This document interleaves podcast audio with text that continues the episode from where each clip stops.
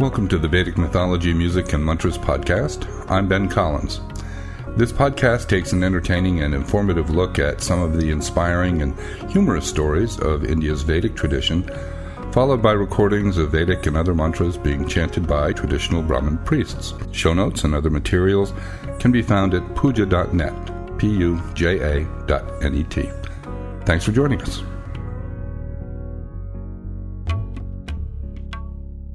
Today I'm going to continue my series on Shiva with a few more stories about him.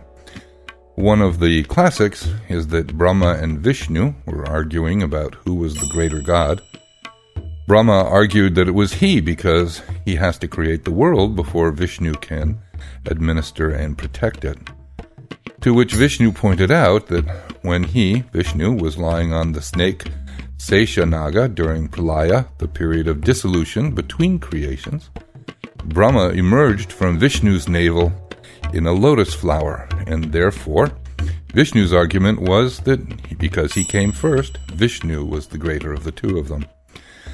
But while they were talking, a huge column of light appeared before them, and neither Brahma nor Vishnu had ever seen anything like it before, so they were wondering what to do. They didn't know quite what it was, and they thought that they might want to see if they could find the end of it. So Brahma took the form of a white swan, and Vishnu adopted the form of a white boar or wild pig, and they took off in different directions, and they agreed that whomever could find the end and return first would be the greater god, and off they went. Well, eventually, as he was trying to find the end of the lingam, Brahma came upon a bird with a flower in its beak, and Brahma asked the bird if he knew where the end of the column of light was, and the bird replied that he did not.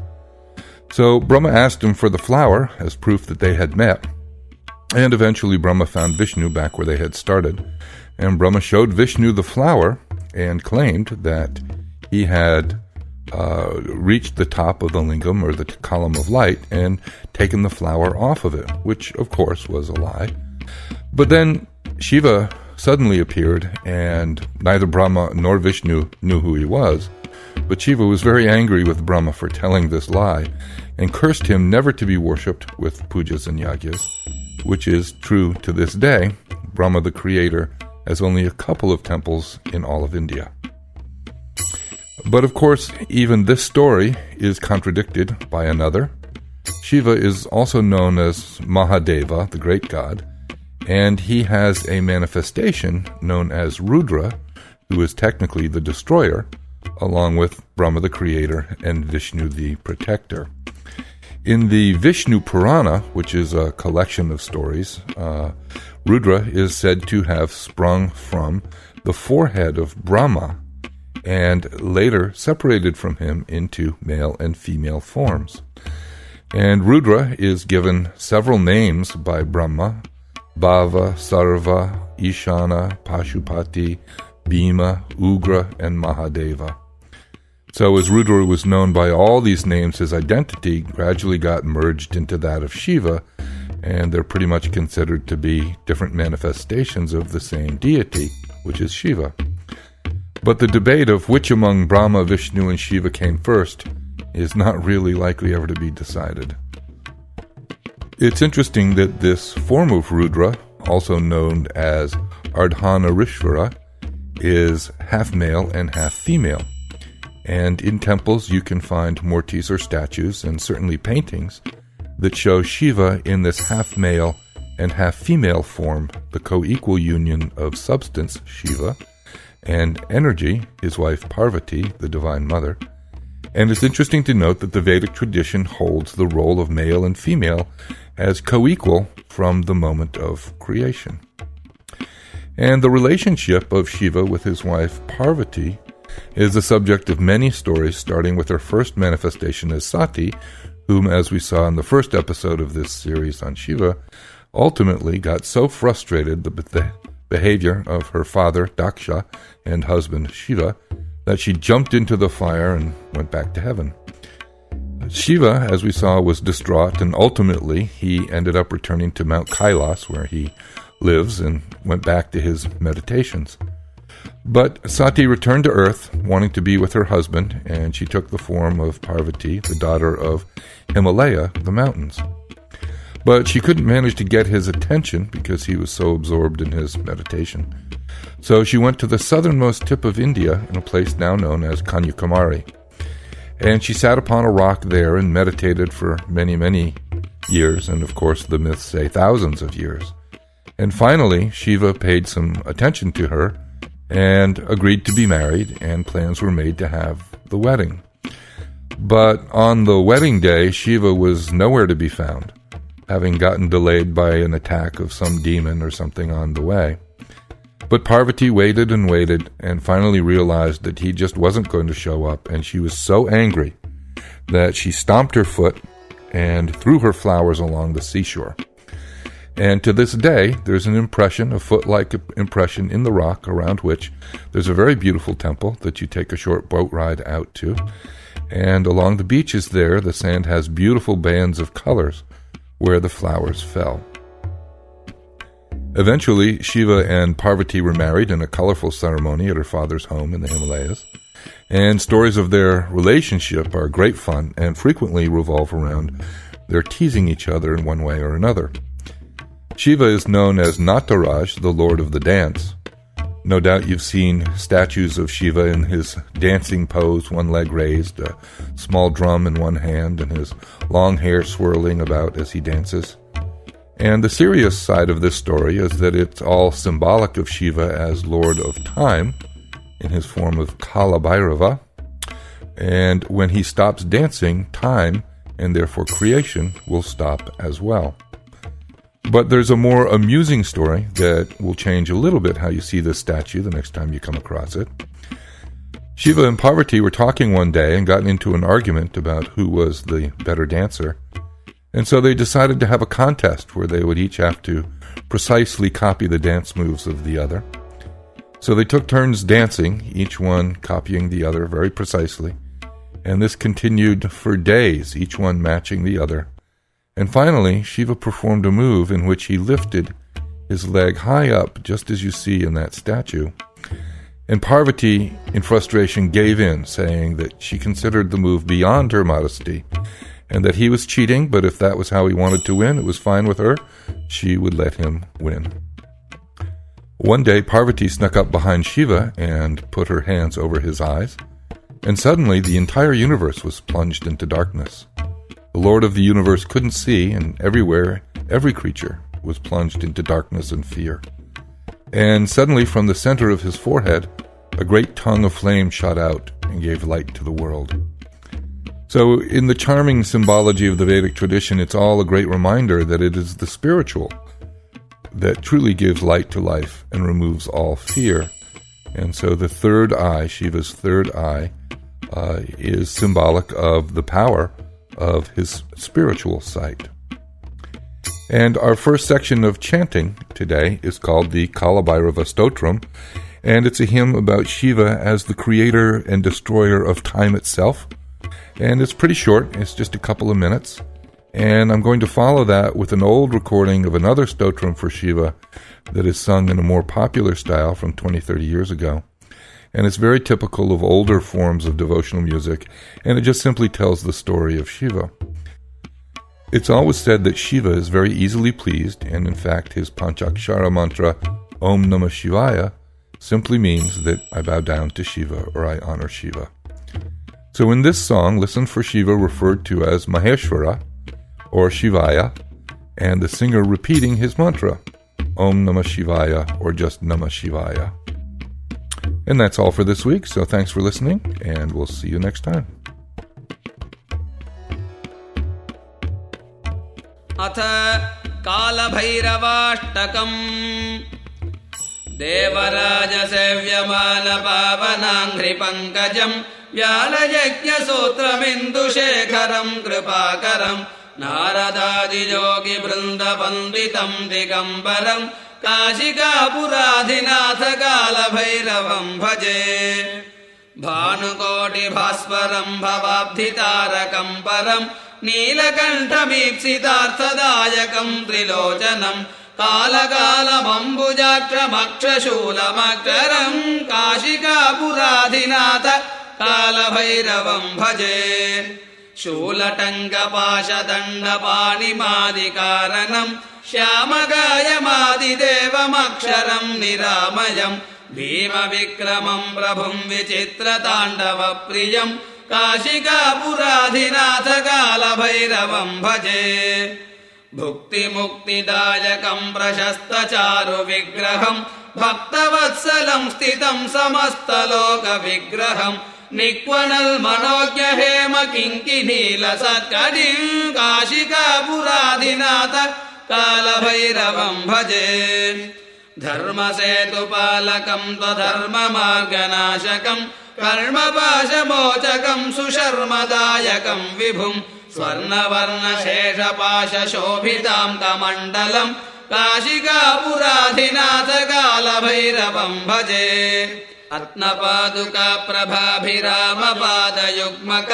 नित्यमद्वितीयमिष्टदैवतम् निरञ्जनम् मृत्युदर्पनाशनम् करालदम् त्रमोचनम् काशिकापुराधिनाथ कालभैरवम् भजे अट्टहासभिन्नपद्मजाण्डकोशसन्ततिम् भिन्न अष्टसिद्धिदायकम् कपालमालिगन्धरम् काशिकापुराधिनाथकालभैरवम् भजे। भूतसङ्गनायकम् विलालकीर्तिदायकम् काशिवासलोकपुण्यपापशोधकम् विभुम् नीतिमार्गकोविदम् पुरातनम् जगत्पतिम् काशिकापुराधिनाथ कालभैरवम् भजे। कालभैरवाष्टकम् पठन्ति जे मनोहरम् ज्ञानमुक्तिसाधनम् विचित्रपुण्यवर्धनम् शोकमोहदैन्यलोभकोपतापनाशनम् शोकमोहदैन्यलोभ कोपदापनाशनं ते प्रजान्ति कालभैरवाङ्ग्रसंनिधिं ध्रुवं। ते प्रजान्ति कालभैरवाङ्ग्रिसन्निधिं ध्रुवम्।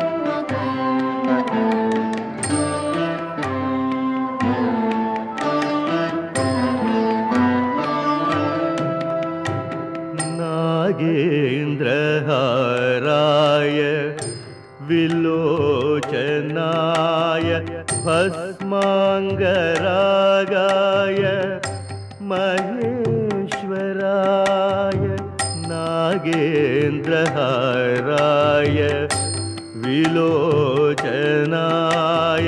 भस्माङ्गरागाय महेश्वराय नित्याय शुद्धाय दिगम्बराय तस्मै नकाराय नमः शिवाय तस्मै नकाराय नमः शिवाय नमः शिवाय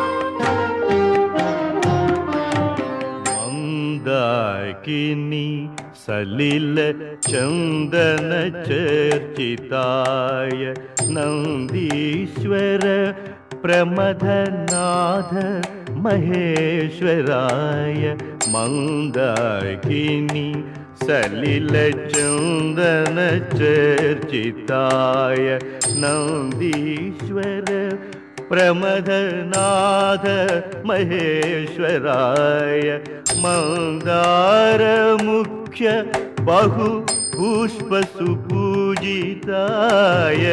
तस्मै मकाराय नम शिवाय तस्मै मकाराय नम शिवाय नम शिवाय नम शिवाय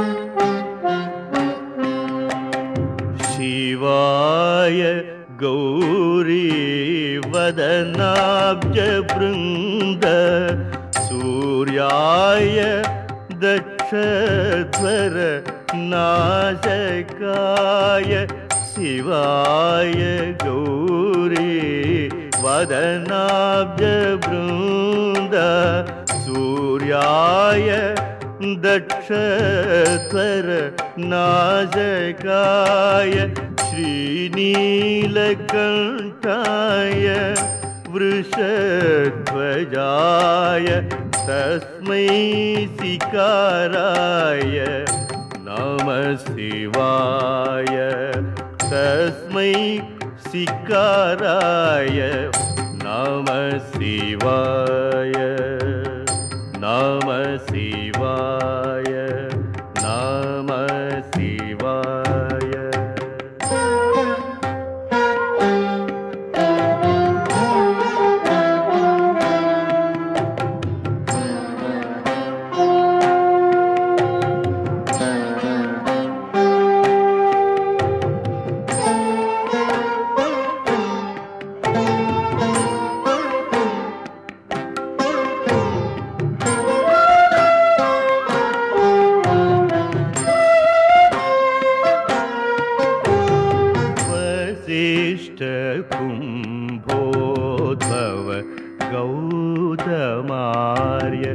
मुनीन्द्र देवार्चित शेखराय वसिष्ठ कुम्भोद्भव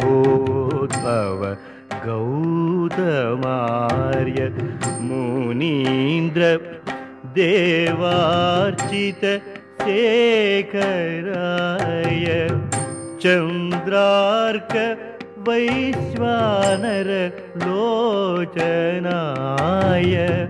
तस्मै वकाराय नमः शिवाय तस्मै वकाराय नमः शिवाय नमः शिवाय नमः शिवाय